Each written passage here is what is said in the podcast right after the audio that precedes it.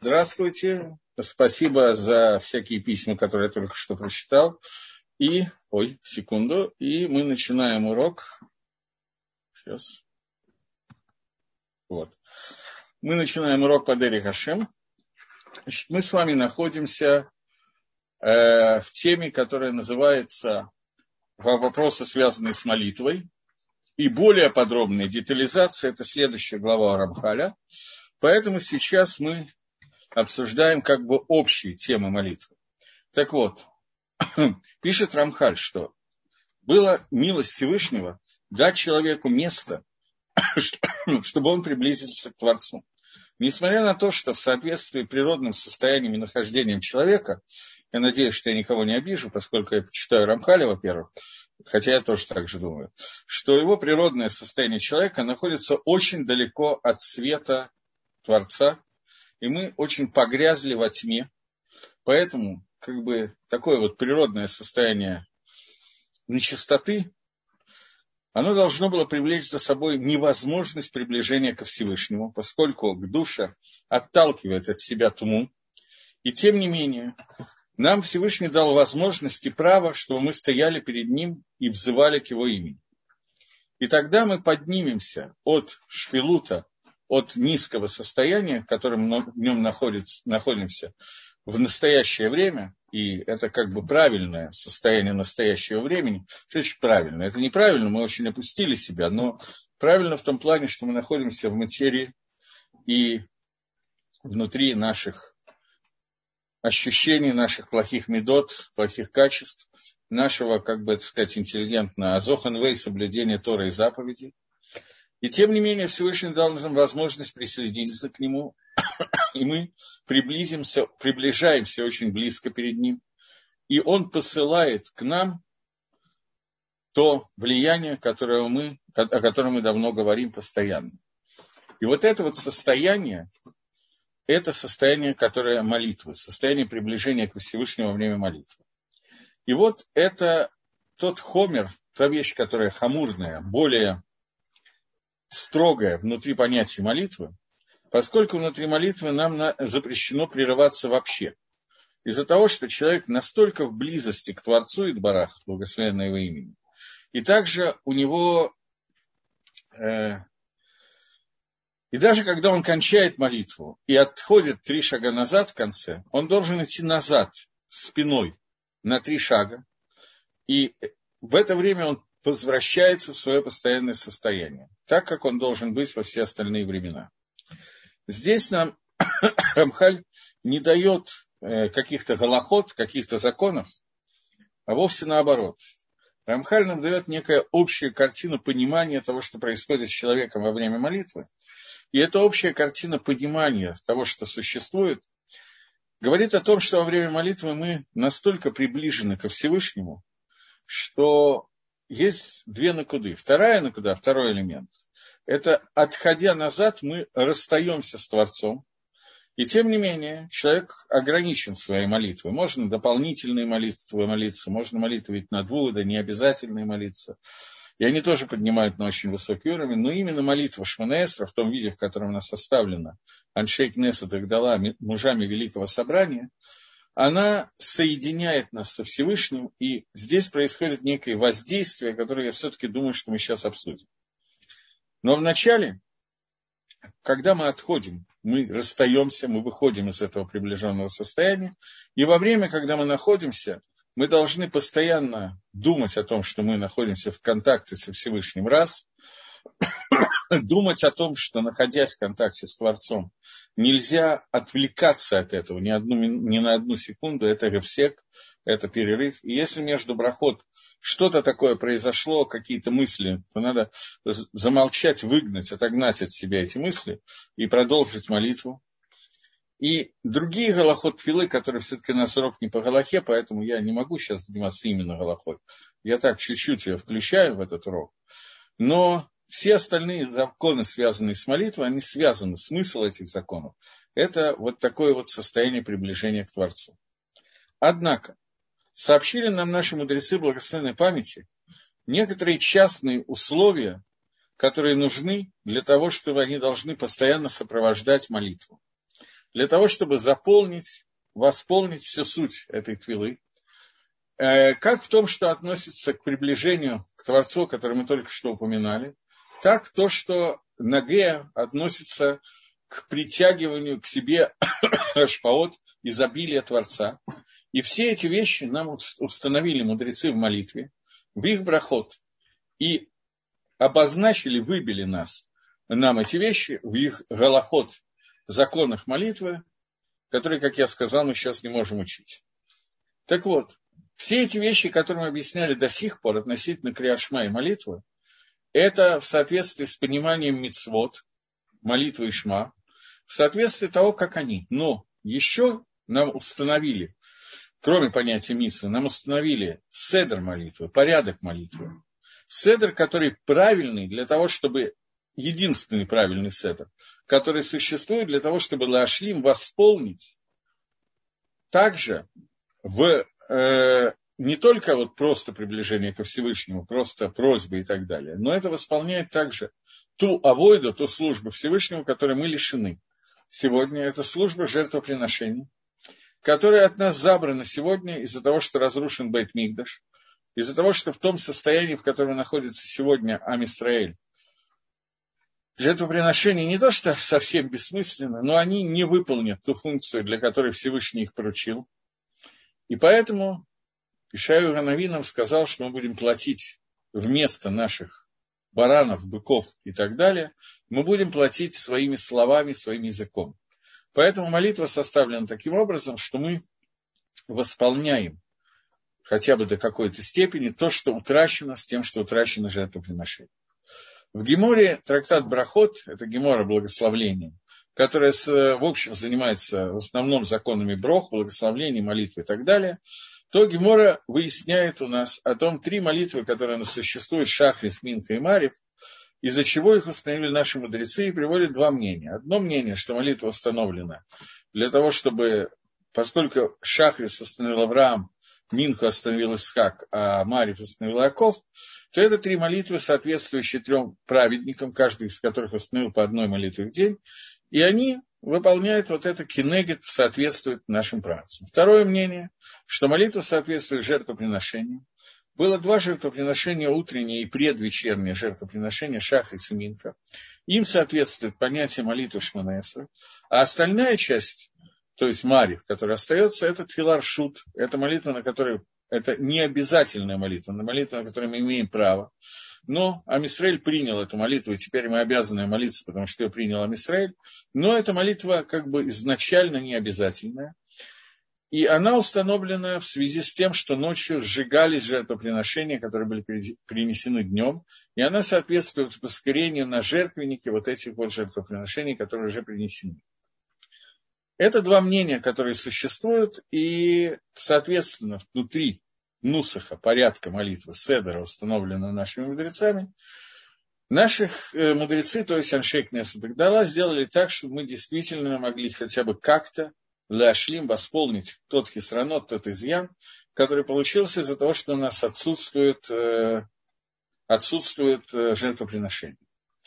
И это то, что, ну, мицтарех, это то, что необходимо каждый день для обновления той гашпо, того влияния, которое должен посылать Всевышний ежедневно в мир.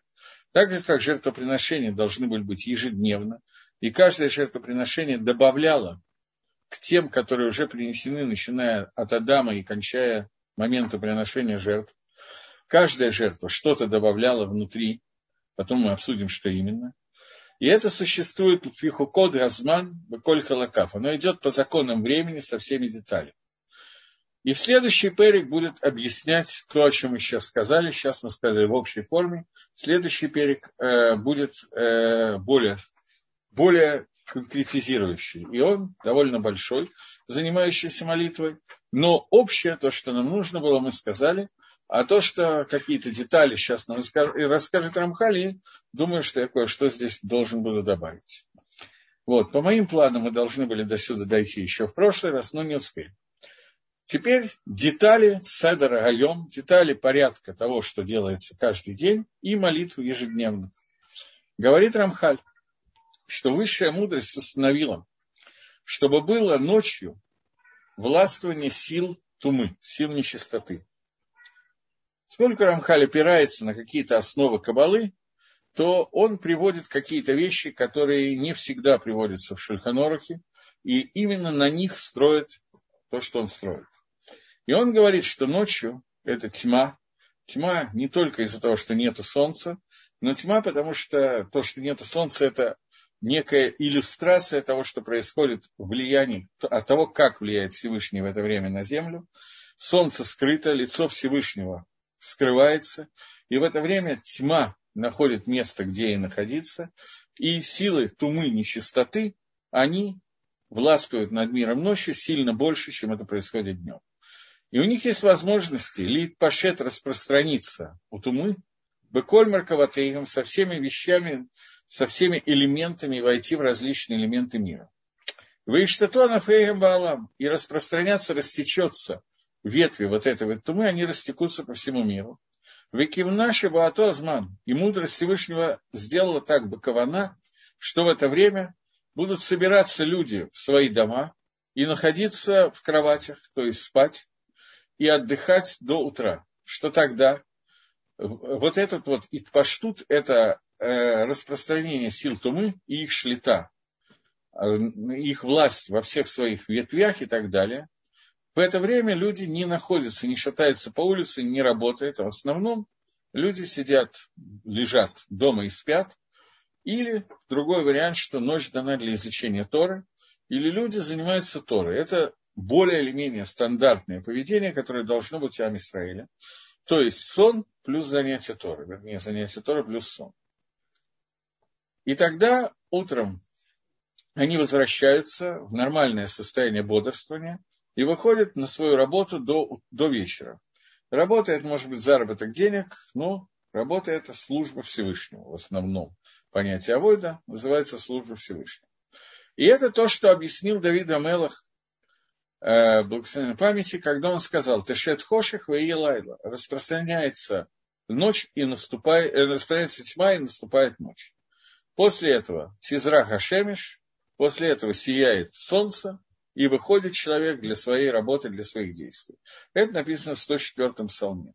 Однако, все эти вещи, которые мы говорим, со всеми границами и размерами, они находятся, их корень находится в самых основах того, как Всевышний мандрит мир, как Всевышний управляет миром. И это зависит от понимания разницы гашпаот, которые есть. Той разницы в изобилии и влиянии Творца, которая есть в мире. Она зависит от того, какое время дня, ночи и какой день, и даже какой день недели сейчас. И в каждое мгновение есть немножечко разное гашпо. Но сейчас мы говорим о разные, разного гашпо влияния Всевышнего изобилия, которое происходит днем и ночью. Об этой разнице мы говорим сейчас. То, как посылает Всевышний свое изобилие творением, на всех уровнях и на всех ступенях, как мы уже говорили об этом, говорит Рамхаль в первой части книги. И вот, ты должен знать, что несмотря на то, что общая картина, которую мы сказали, абсолютно верна, и ночь – это время, время, когда идет управление этими силами. На самом деле, это только ночь, первая половина ночи до Хацота, до полуночи. Но начиная с полуночи, есть изменение, ночное изменение внутри влияния Творца, которое происходит, и в полночь начинается новая гора, новое просветление, новое сияние света, которое дает Всевышний – и э, рацион, который Милифанафит Барех Баколя Аламот, проявление желания Творца во всех мирах. И тогда забирается шлита, эта власть, от кахот тумы, кахот зла, от всех их э, ветвях, которые распространяются из, э, из одного и того же корня. И тогда начинается новая гора, новое сияние, новое просветление со стороны Творца посылания света, дневное, для того, чтобы люди, человек мог лейтарер, и для того, чтобы Гашпо пробудиться, и для того, чтобы Гашпо Творца могла как-то вылиться на этот мир. До такого, это происходит того, как происходит, начинается утренний свет, дневной свет, и тогда весь мысль, все, что существует в мире, обновляется. Это то, что происходит ночью. Таким образом, в двух словах то, что мы сказали, ночное время – это время, когда влияние Всевышнего, оно ограничивает тот свет, который идет от Творца к творениям. Это ограничение вызывает то, что место не бывает пустым, поэтому оно захватывается кахот тума, силами тумы. Соответственно, тума начинает распространяться, и происходит это до полуночи. В полночь меняется влияние, и проявляется новое влияние Творца, влияние, соответствующее будущему дню, когда начинается какое-то гора, какое-то просветление. Это не то, что становится светлее на улице. Нет, но начинается просветление духовное, которое продолжается до начала дня, до начала утра, и тогда утром начинается новый Магалах, новый путь, путь, который уже связан с новой Ганхагой, с новым управлением, которое называется Хиду Шалам, обновление мира. И это обновление происходит каждый день, и поэтому в Брахот Нашма, как мы с вами говорили, есть такая браха, которая Михадеш Тамид Бахольем, Маасе тот, который Михадеш обновляет каждый день действие творения. Это то, что происходит, начиная с Кацот дальше, и то, что происходит до полуночи.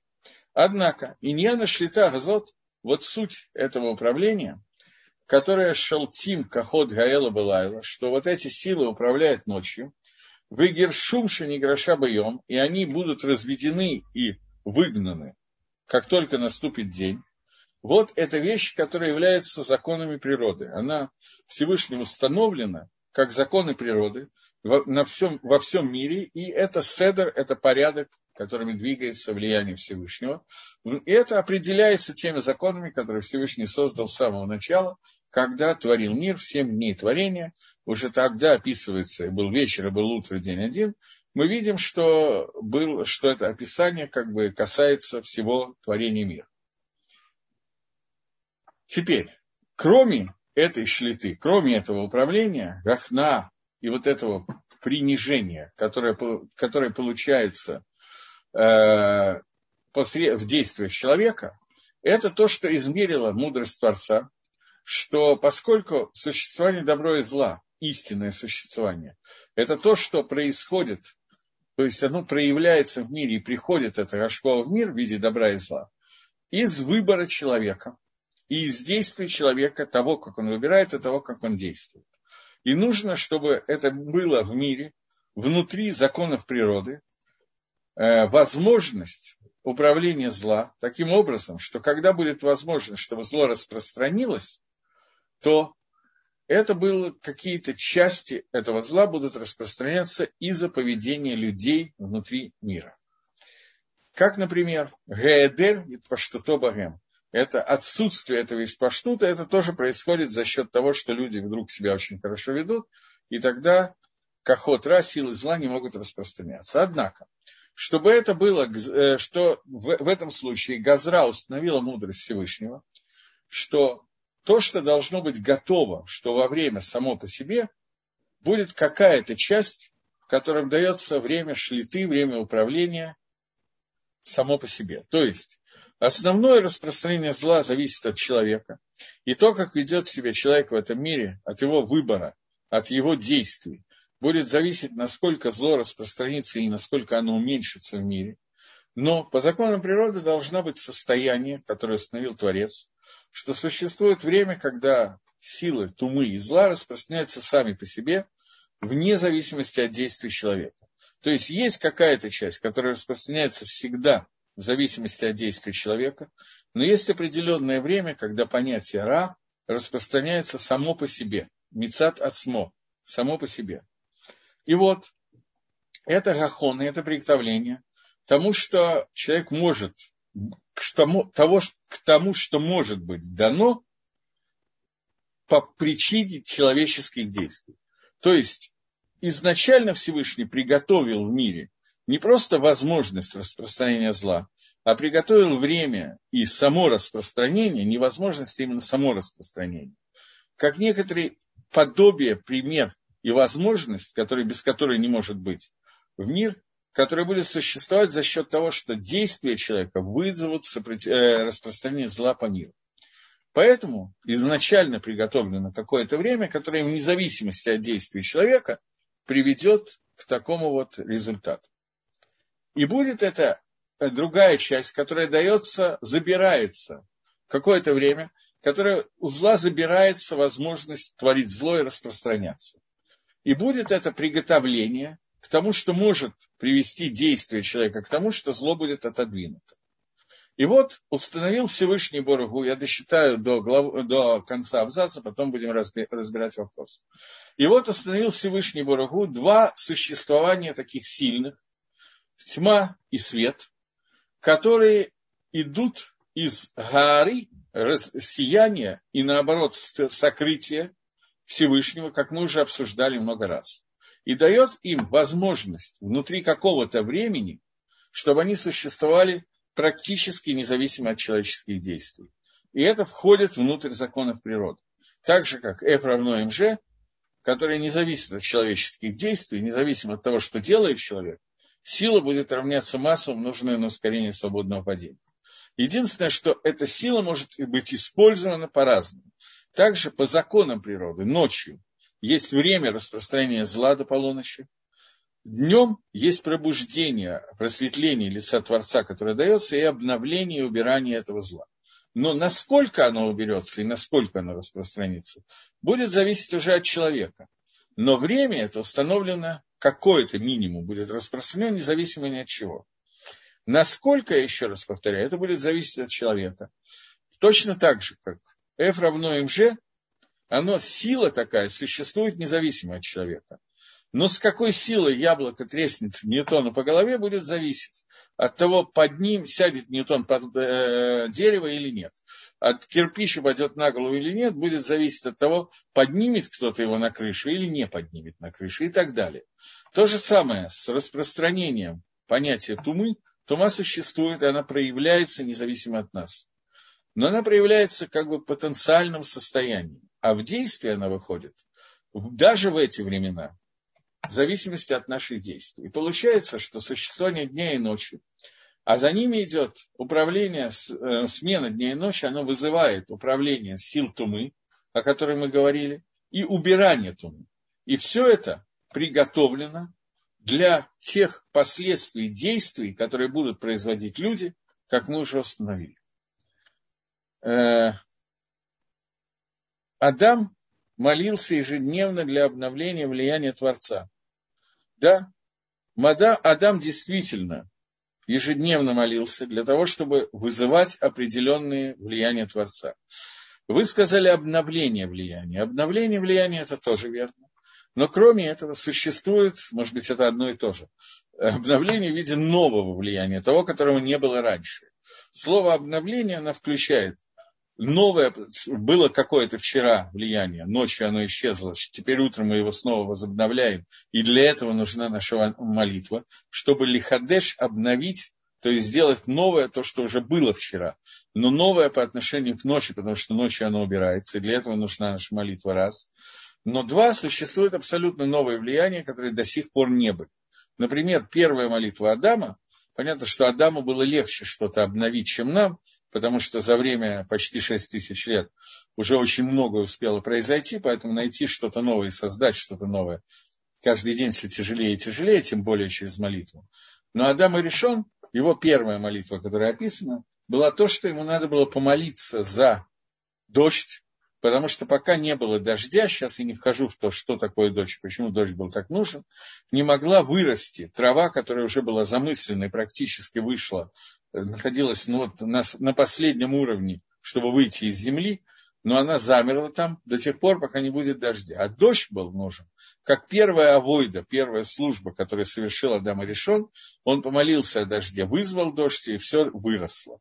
Но это влияние, которое он вызвал в виде дождя сверху вниз, от Всевышнего вниз, вода, которая пришла, это, если мы будем разбирать на более духовном уровне, это не только вода в виде H2O, это вода, которая в виде влияния нематериального, а духовного, которая пришла в мир, и это вызов был, вызвано было молитвой Адама. Но каждая молитва, которую он делал ежедневно, так же, как и он обновлял то влияние Всевышнего, которое нужно. Но внутри этого обновления есть две накуды. два элемента. Первое, что просто надо восстановить то, что ушло ночью. И второе, что надо алихадеш обновить то, чего никогда не было, привести какие-то новые вещи. И молитва каждого дня, по идее своей, должна обновить и принести как, какие-то новые вещи, которых не было раньше. И почему она должна это сделать? Потому что, во-первых, Всевышний меняет условия существования. То есть в одно время нужно одно, в другое другое.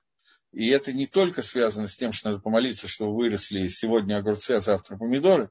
Потому что сегодня молиться о помидорах, сегодня не растут помидоры, они вырастут только завтра. Но я сейчас имею в виду не это. Это обновление, постоянная циркуляция молитвы, когда возвращаясь каждый год к одному и тому же, или каждый день к одному и тому же. Но есть еще вещи, которые появляются совершенно новые, которых никогда не было в мире. И это вызывается нашими молитвами, а провоцируется наша молитва, иногда во всяком случае, тем, что Всевышний делает какое-то раскрытие совершенно новое, либо на духовном, либо даже на материальном уровне, которая происходит, и тогда просьба, которая рождается, она не похожа на ту просьбу, которая была раньше. Совершенно новая просьба и совершенно новое соединение со Всевышним. Потому что через все просьбы, которые обращаемся к Творцу, главное в молитве – это не достижение результата, что Всевышний дал того, что я попросил, но главное в молитве – это соединение нас и всех миров, которые идут снизу вверх от нас за Творца, с самим Всевышним, и вот это соединение цепочки миров, которое происходит, ее возможно делать, сделать только с нашей молитвой. Но для этого нужны бакашот, просьбы и молитвы, включающие каждый день что-то новое, потому что в этом соединении оно должно расти и крепнуть, и в нем происходят определенные хидушим, определенные новые вещи, которые связаны с нашими тфилот. Это и производил Адам Решон. Может быть, я немножко непонятно ответил. Если да, это вполне возможно, то напишите, задайте более четкий вопрос. Если понятно, то понятно. Я видел, что кто-то поднимал руку, хотел спросить, но рука, судя по всему, опустилась. Окей, тогда двинемся дальше. Э, я вижу, что вроде как понятно.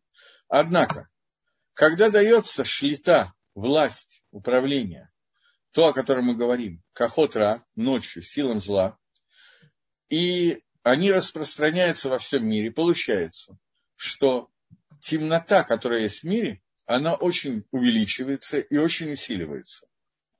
И человек также он, когда он лежит в своей кровати, то на него тоже распространяется распространение тумы, которое распространяется по всему миру.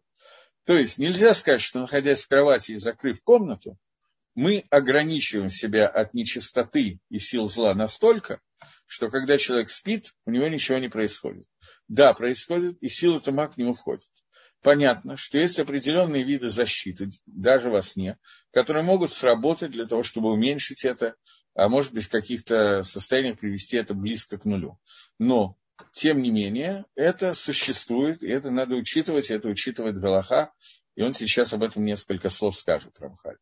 Но какие вещи могут препятствовать этой тумы, уменьшать ее? Я не могу сказать, что полностью могут ее убрать, но уменьшать и препятствовать. Это, во-первых, мизуза, которая висит на входе в дом и на входе в той комнате, в которой спит человек. Даже во сне мизуза выполняет функцию ограничения, которое разделяет между домом и улицей. И это разделение, которое, на которое написано имя Всевышнего, Шин, потом Далет, потом Ют, которое расшифровывается Шамар Лаламудай, тот, который сказал миру достаточно сокрытия, это имя, которое отвечает за сокрытие, сокрытие ограничения, поэтому это ограничивает не только силы к душе, которые она тоже ограничивает, но также силы тумы, силы нечистоты, которая ограничивается этим именем.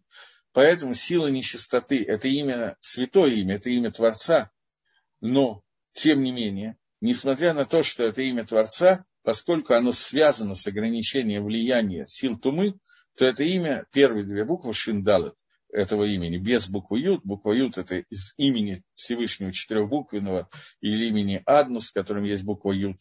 Это имя Ют, это соединяет с более высоким именем Творца, но само первые две буквы Шиндалет, это слово Шет, которое по-русски, наверное, перевести черт, джин, я не знаю что. Которые указывают на то, что это ими связывается, управляет, в том числе силами тумы. Поэтому мизуза, которая висит на двери, на которой написана буква Шин этого имени, оно ограничивает количество вот этих сил тумы, которые могут прийти к человеку во время сна. Это одна из вещей, которая существует, которая, в общем, ограничивает силы тумы, чтобы они не распространились в человеке. Но полностью это помочь не может.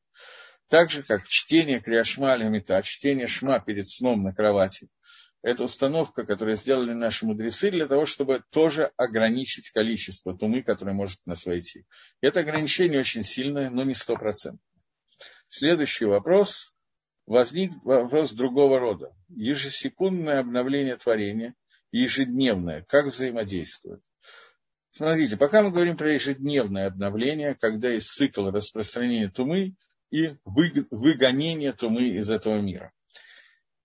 И секундное обновление – это то, что это немножко другая, другая вещь. Это то, что каждое мгновение, если Всевышний прекратит свое влияние, даже если он не, не меняет своего влияния, но вот это состояние влияния Всевышнего на мир в present continuous форме, continuous форме длительной, если оно прервется и станет импульсивным, а не непрерывным, если это перевести в такой вот импульсивный один импульс, второй, третий, то мгновение, которое пройдет между этими импульсами, приведет к тому, что мир будет полностью разрушен. Он полностью исчезнет. Поэтому на каждый элемент творения нужно вот то влияние Творца, о котором я сейчас говорю, ежедневное, которое не обновление, которое здесь связано, это непрерывность. Делать так, чтобы не было перерыва этого влияния. А обновление, которое происходит между днем и ночью, это то, о чем мы сейчас говорим, силы тумы, которые изгоняются. Я возвращаюсь к Рамхалю. Так вот, вопросы хорошие, спасибо. Так вот, э, когда человек находится в своей кровати, на него тоже распространяется тума, которая распространена на весь мир.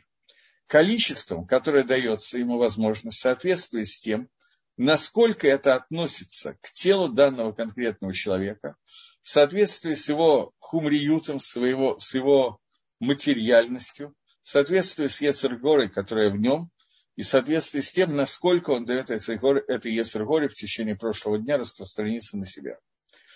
И кроме этого, к этому прибавляется то, что еще уже приготовлены порядки управления миром Всевышним.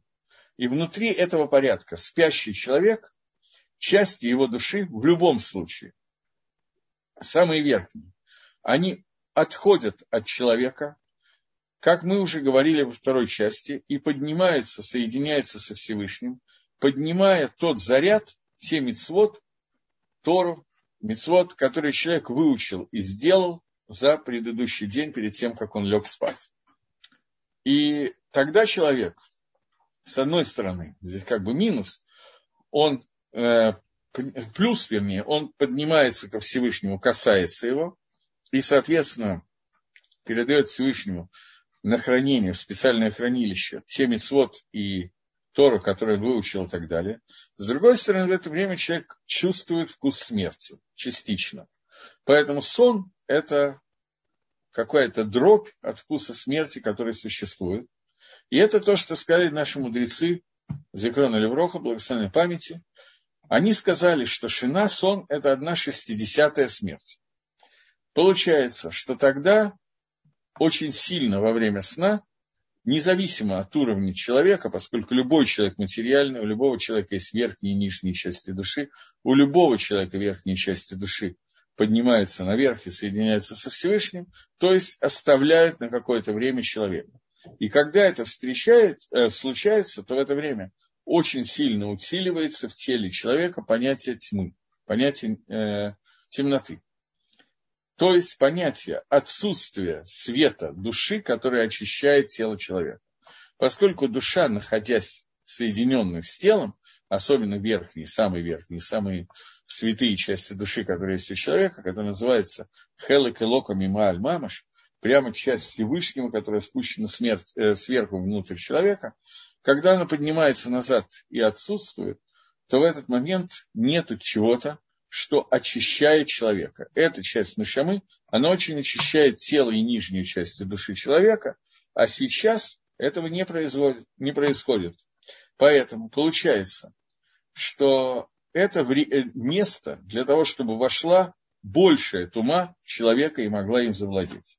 И это вопрос руахра, то, что называется в терминах галахи, руахра, дурной э, руах, дух, плохой дух, не знаю, о котором говорили наши мудрецы Зихрон или Вроха, который находится над человеком. В тот момент, когда человек просыпается, он тут же оставляет человека, за исключением рук человека. Он оставляет их через руки, в частности, через ногти, которые есть у человека, и заполняет вот это вот э, руки человека, все остальное выходит, весь рог тума. Но он остается и начинает шаруй быть, он располагается на руках человека, и не в одном другом месте. И это то, что дан шур, размер, и гвуль, и границы, которые установила мудрость Всевышнего, где он может остаться над человеком в момент просыпания.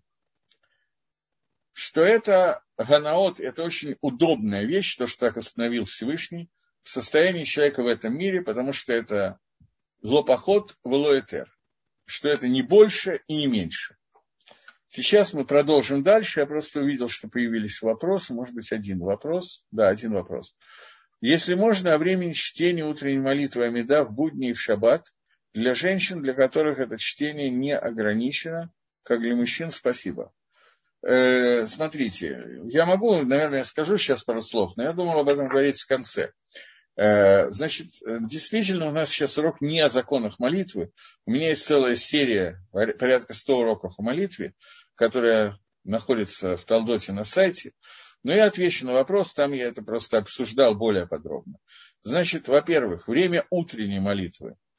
Существует два времени. Есть время чтения шма и время, время молитвы. Время шма – это первая четверть светового дня. То есть мы берем от восхода до заката время, делим его на 12, это становится один световой час.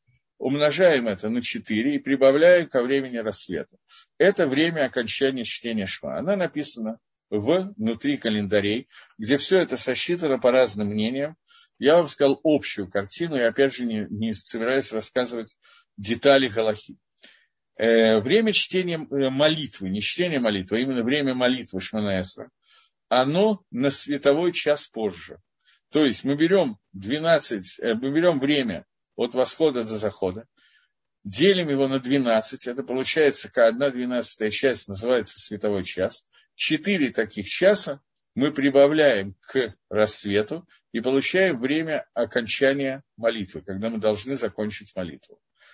Э, сегодня, скажем, время чтения Шма по, по Вильнюсскому Гаону 9 часов с чем-то утра по э, Хазанышу, э, не по Хазанышу, а по Маген Аврааму, это время примерно, я не помню точно сколько, но 8 с чем-то утра. Я просто обычно люди молятся раньше, поэтому э, вот. Но время молитвы, то есть на световой час больше, то есть это больше минут на 40, не, не на 40, на час 20 больше, чем позже, чем время, время чтения шма. Таким образом, по Гаону это где-то порядка 10.30 утра сегодня, то, что происходит. Но это время постоянно меняется, и меняется очень сильно от зимы к лету, да и внутри одного лета тоже.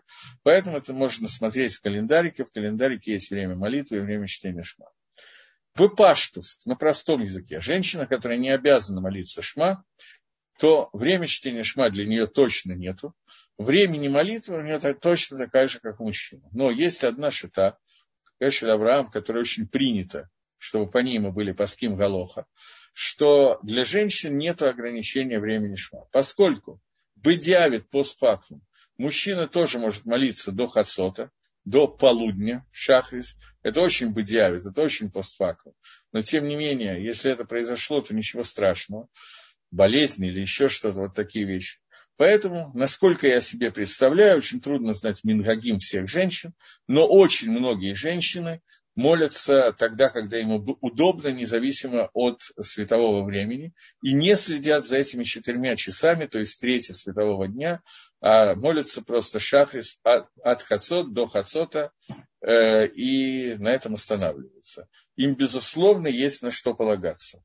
Теперь, следующий вопрос о времени молитвы мусов и так далее. Времени молитвы мусов начиная от, э, как только закончили утреннюю молитву и до захода солнца. Время Минхи – это от захода солнца, э, не от захода солнца, полчаса после Хацота, после полудня и до захода солнца. Это время молитвы Минхи. Марив, э, грубо, женщины не молятся Марив, это вопрос для мужчин. Э, женщина, которая хочет молиться Марив, Марив Гезунтергей, пусть молится, но э, взяв на себя, что она это делает блин это, чтобы потом не было всяких проблем. Потому что, в принципе, у женщин не очень принято молиться Марив. Так вот, время молитвы Марив – это 20, грубо, 20 минут после шки, я говорю, самое легкое мнение, 18-20 минут после шки, после захода солнца, и до хацот, до полуночи. Если не помолились до полуночи, то в принципе не запрещено молиться до восхода солнца, Шма и Шманесра, которые существуют. Но Лакатхила изначально надо приложить усилия, чтобы это сделать до полуночи. Окей. Дальше. Я возвращаюсь к Рамхалю. Я надеюсь, что я ответил на вопрос. И возвращаюсь к Дери Хашем Рамхалю. Рамхаль продолжает и говорит, что вот утренняя, э, слегка, что вот верхняя мудрость Всевышнего, она установила, чтобы постарался человек с утра и убрал от себя то, что он опустил во время ночного сна или без сна, когда он спал или не спал ночью, чтобы он убрал от себя, отбросил от себя. Для того, чтобы очиститься от того, что он затумился, и также вернулся и поднял не только себя, но весь мир от того, что весь мир упал, был опущен до состояния ночного.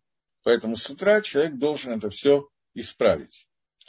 Ваира то минахоших, э, и он должен его осветить, человек должен де- сделать действие, чтобы мир был освещен от той темноты, в котором он находится. Шаахоших, что понятие темноты, оно пришло ночью. И этот иньян, это суть, я имею в виду не темнота, э, отсутствие солнечного света и фонарика, а духовная темнота. Продолжает Рамхали говорит, и этот вопрос, он целиком включен в тех таканот, всех постановлений, которые сделал, сделали наши мудрецы, они описаны в Геморе в Шельканорахе, относительно времени и способа того, как нужно, установили мудрецы, как нужно просыпаться во время, когда ты встаешь с постели, как нужно себя вести. И из этих законов, из этих действий, из, из тех слов, которые так говорится, как мы сейчас немножко объясним Бесвета Дешмая. То есть, наши мудрецы, поскольку они хорошо понимают задачи человека, что человек, а, я имею в виду сейчас задачу, микрозадачу, задачу с утра, что задача человека с утра правильно встать и сделать правильные действия, не просто для того, чтобы он не продолжал спать, а для того, чтобы вернуть мир в состояние нормального и состояние ночного, состояние тьмы, для этого человек должен произвести определенные действия, а также, чтобы избавить себя самого от той тумы, которая в нем была ночью. Поэтому мудрость Творца установила, сделала так, что Рабоном установили те таканот, те постановления, которые нужны для этих двух целей. Новый вопрос, который появился. А если человек мужского пола хочет пройти Гиюр, но пока не нашел раввина и общину, тем не менее начал пробовать молиться, то ему молиться как мужчине. Смотрите, э, безусловно, молиться мужчине надо как мужчине, но нет у человека, который еще не принял гиюр, нет обязанности молиться. Соответственно, с этим он ничего не нарушит, если он помолится не вовремя, и ничего не нарушит, если он вообще не помолится. Поэтому все время, когда он готовится к Гиюру, молится, и не только не нашел равина, даже если он нашел равина, эти приготовления Гиюра могут занять кучу времени, и поэтому человек, который в это время живет, он обычно живет, соблюдая заповеди Торы и проверяя, насколько он в состоянии это делать, насколько он заинтересован, насколько оно ему надо и так далее. И все это время человек находится в соблюдении мецвод. Единственное, что шаббат ему нельзя полностью соблюдать, ему надо один раз за шаббат сделать какое-то нарушение. Но это все ему должен сказать тот, кто готовит ему гиуру, а никак не я по публичному уроке на сайте. Но в это время он обычно молится нормально и существует, нормально по-человечески, но понимая, что он в это время получает награду за заповедь, как человек, который не обязан, но делает, а не человек, который обязан делать. Разница очень большая. Это то, что должно происходить с человеком как мужского, так и женского рода, который собирается проходить гюр, так планирует и пытается соблюдать митцвот.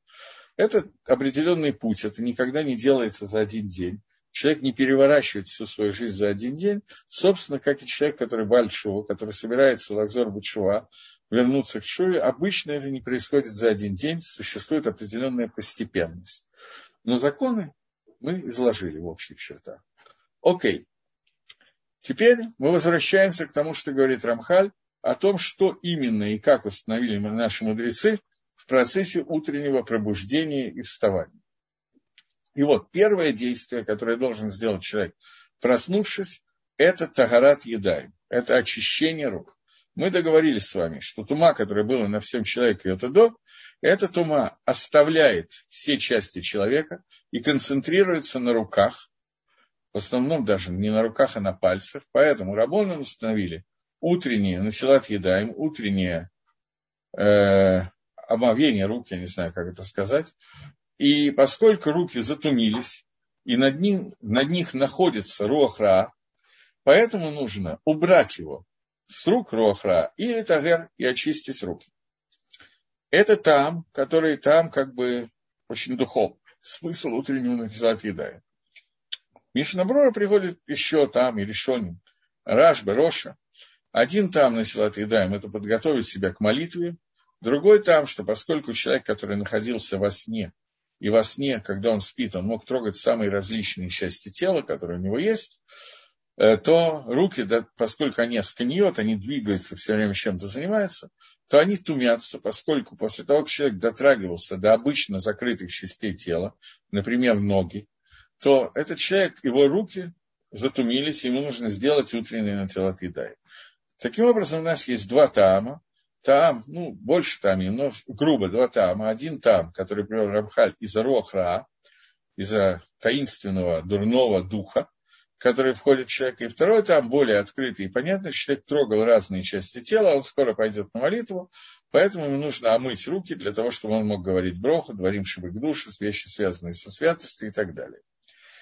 Э, и вот, установил Всевышний Идварах Шмо, что рух тума уходит с человеческих рук посредством Насилат Едаем. Насилат Едаем Всевышний так устроил, что когда человек делает Насилат Едаем, то рух дух зла, уходит с рук человека.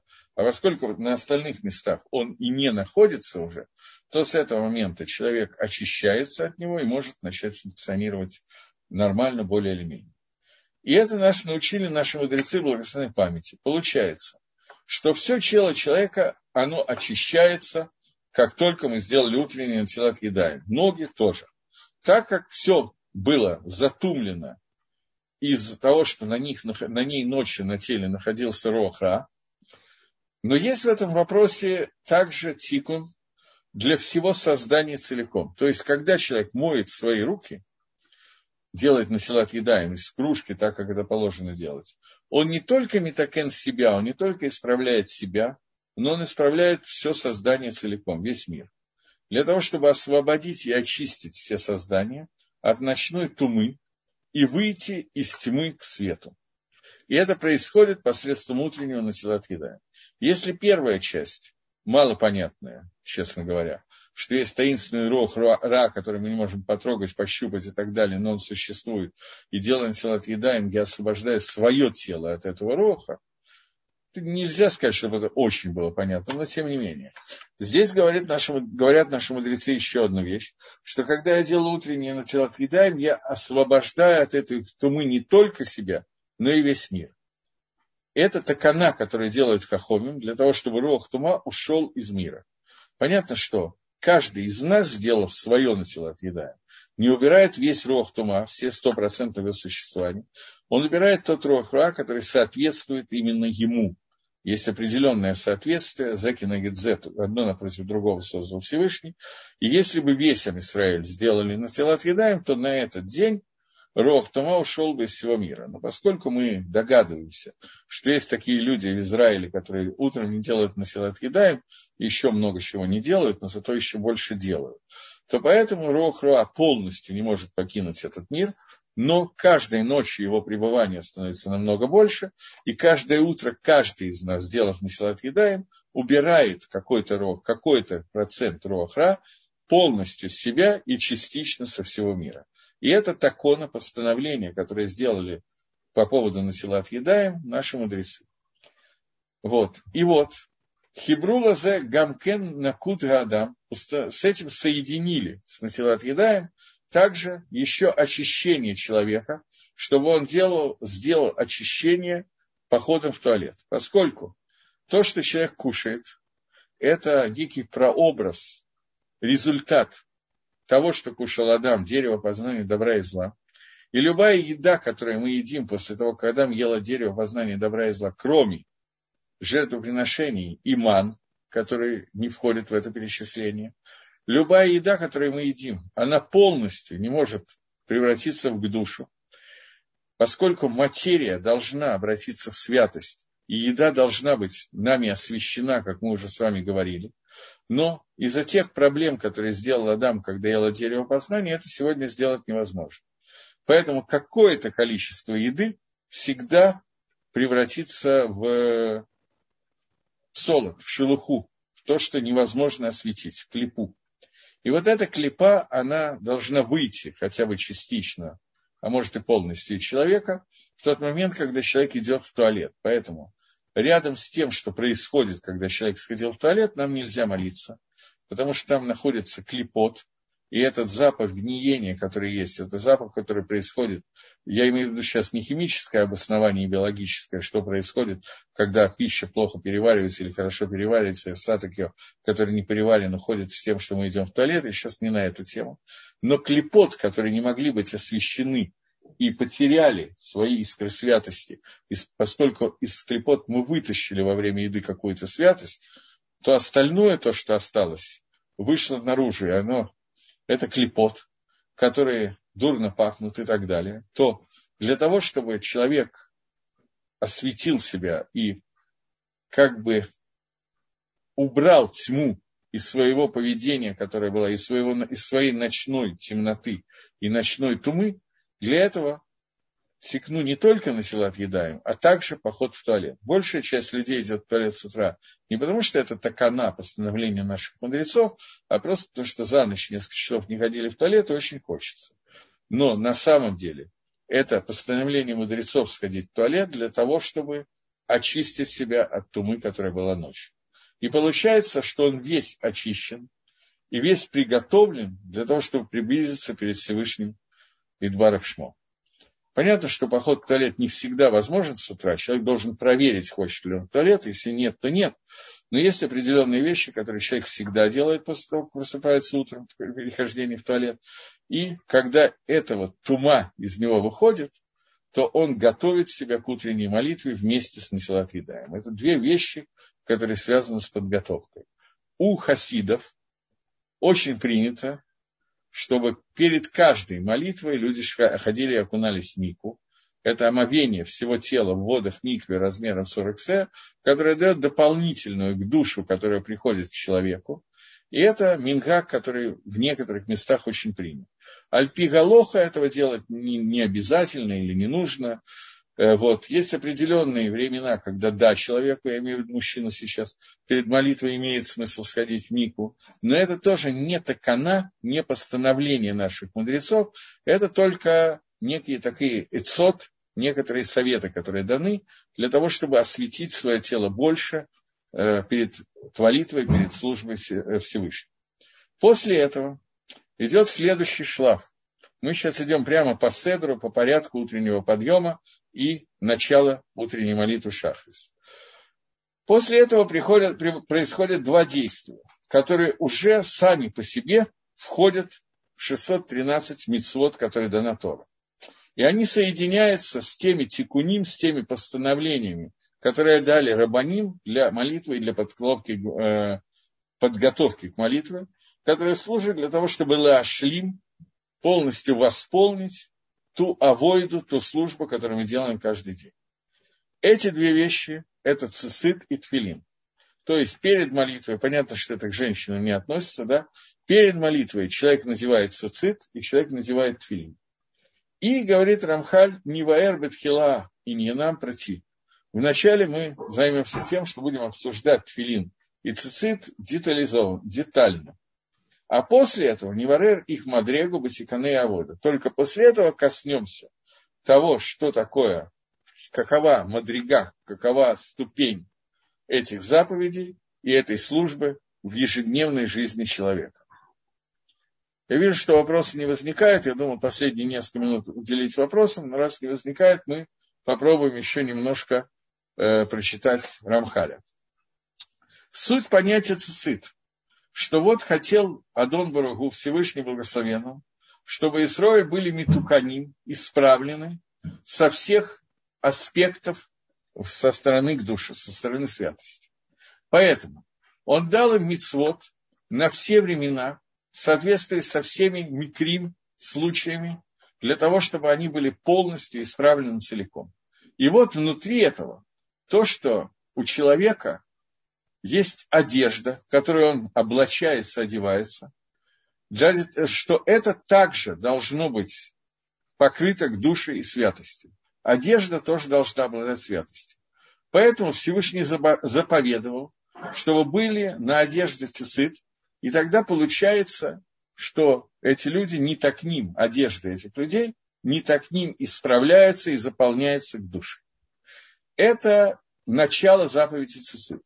И это очень серьезная вещь, но поскольку именно здесь я хочу добавить некоторые вещи к тому, что говорит Рамхаль, чтобы как-то расшифровать про цицит и тфилин, то я хочу обратить внимание на такого Рамбана, который находится в предисловии к заповеди, э, книги Бамидбар в пустыне, где Рамбан пишет, что книга в пустыне называется Бамидбар, то есть пустыне, потому что в этой книге даны только те заповеди, которые даны поколению пустыни.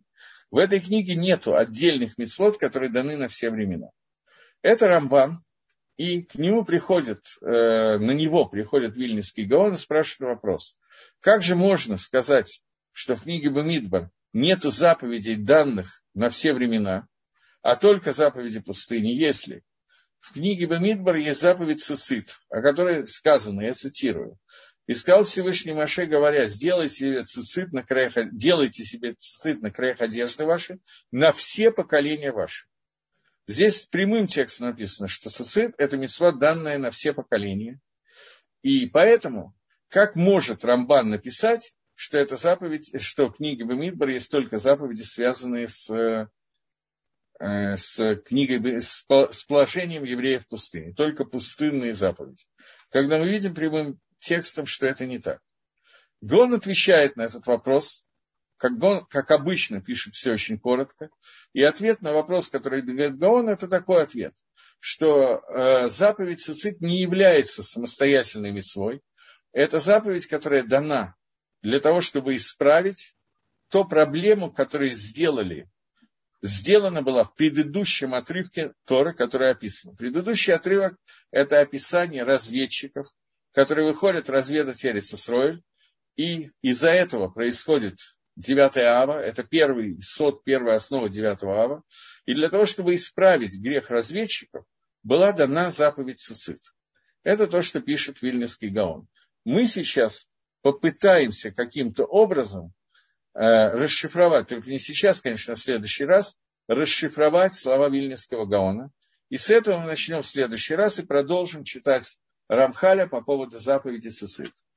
Вот, на этом этапе я хочу с вами попрощаться, потому что мне надо передавать микрофон дальше, как я понимаю. И спасибо, до новых встреч